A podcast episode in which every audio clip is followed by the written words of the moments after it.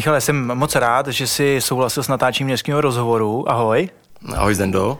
Rád bych tady také přivítal ještě kolegyni Klárku. Ahoj Klárko. Ahoj. Taky ahoj Klárko. Čau. Michale, v Principálu pracuješ už skoro sedm let.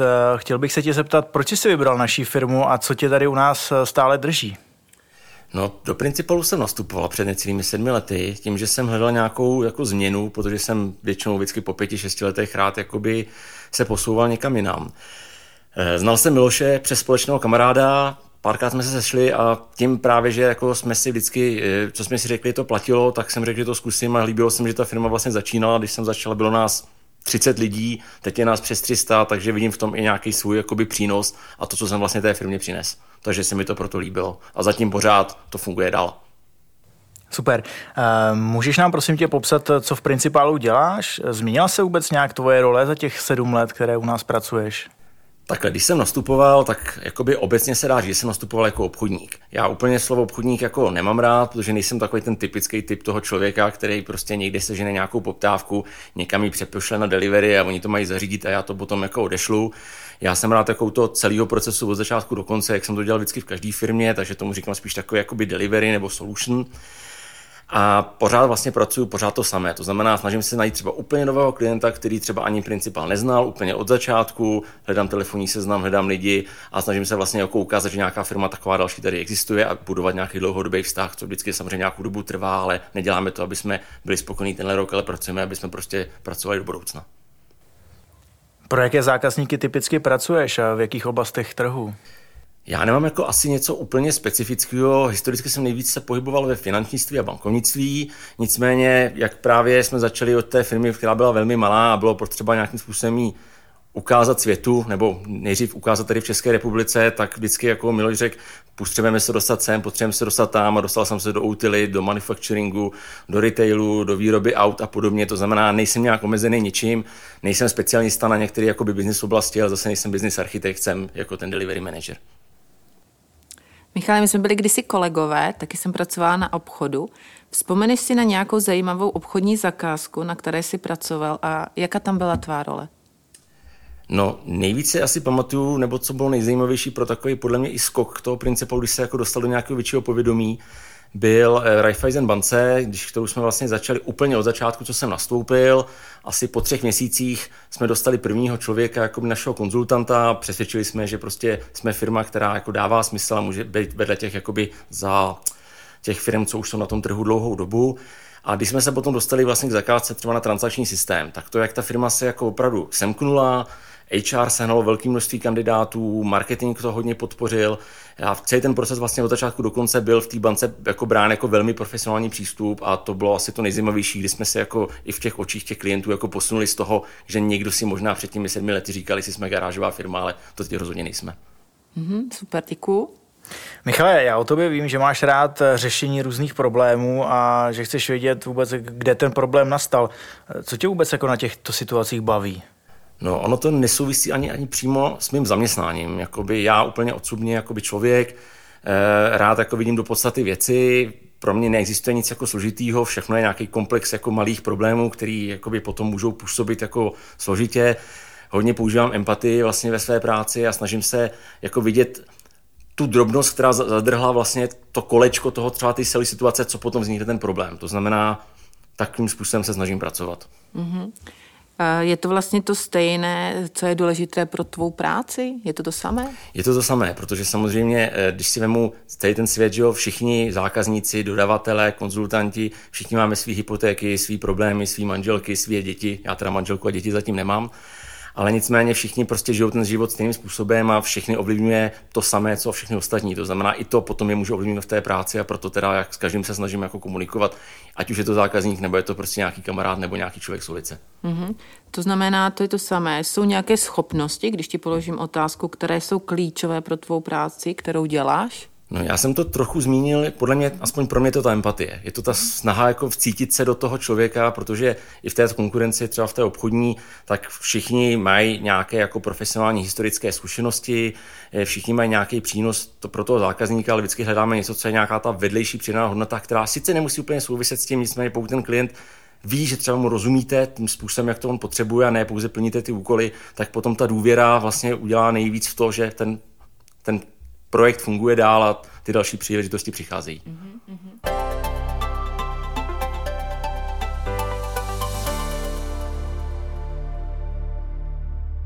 Michale, kdybys nepracoval v obchodu, tak čemu by se zvěnoval? Přemýšlel jsi někdy, že bys dělal něco jiného? No, přemýšlím o tom jakoby pořád. Ono samozřejmě, jak jsem říkal na začátku, jak nejsem, nebo neberu se jako úplně toho obchodníka, já to ani jako obchod neberu, já to beru tak nějak jako, že pracuju nějakým části procesu od A do Z, abych prostě dodal nebo uspokojil tu potřebu toho klienta, protože to je to, jak jsem říkal, že rád řeším ty problémy.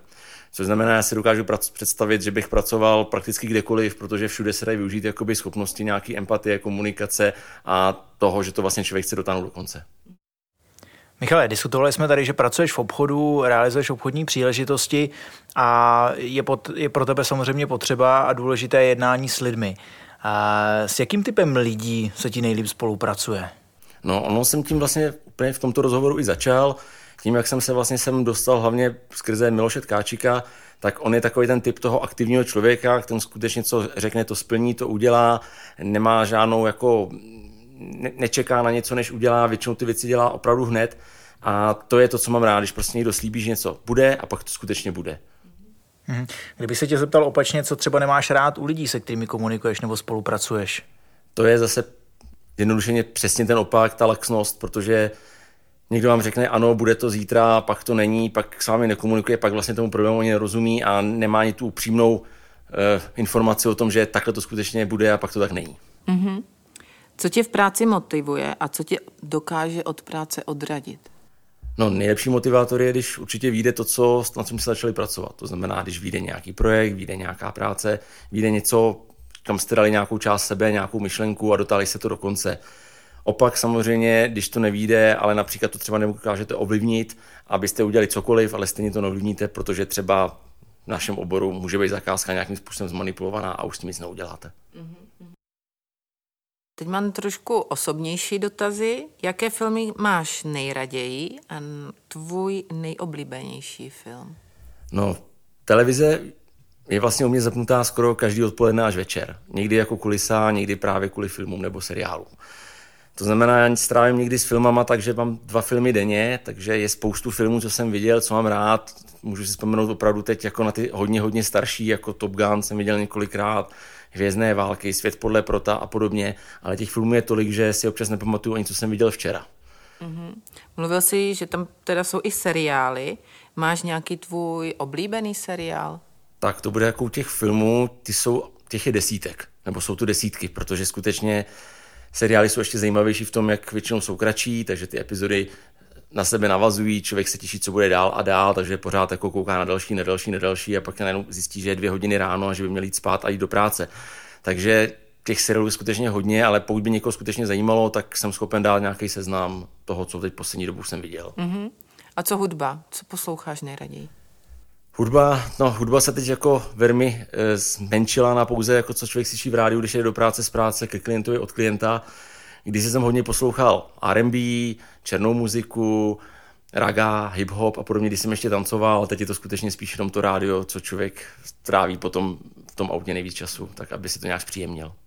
Michal, vím, že eh, ty máš velmi rád sportovní auta. Co tě na tom nejvíce baví? tak samozřejmě jako spoustu kluků řekne, že má rádo auta, ono to je samozřejmě hezké, ten pocit jízdy a té modernosti a toho, že to člověk prostě může vytáhnout a někdy se jakoby uvolnit, protože přece jenom jakoby, když člověk pracuje celý den prakticky jenom hlavou, tak e, ta fyzická únava nebo na námaha, někdo dělá sport, někdo jezdí autem a ty auta prostě jsou pro mě takovej jakoby odměna za to, za to, co pracuju. To znamená, jako vždycky jsem si přál nějaká mít a tak jsem si řekl, že musíš prostě hodně pracovat a nebo vyhrát ve sportce, což se nepovedlo, takže pracuju dál, abych měl auta. Lekra se tě tady ptala na tvoje oblíbené seriály, tvoje oblíbené filmy. Eh, co knížky nebo časopisy čteš? Zajímáš se o nějaký obsah? No knížky, knížky jsem nikdy moc nečet. Eh, ke knížkám jsem moc nebyl, protože jsem měl tu trpělivost prostě otáčet ty stránky a pořád číst a dál.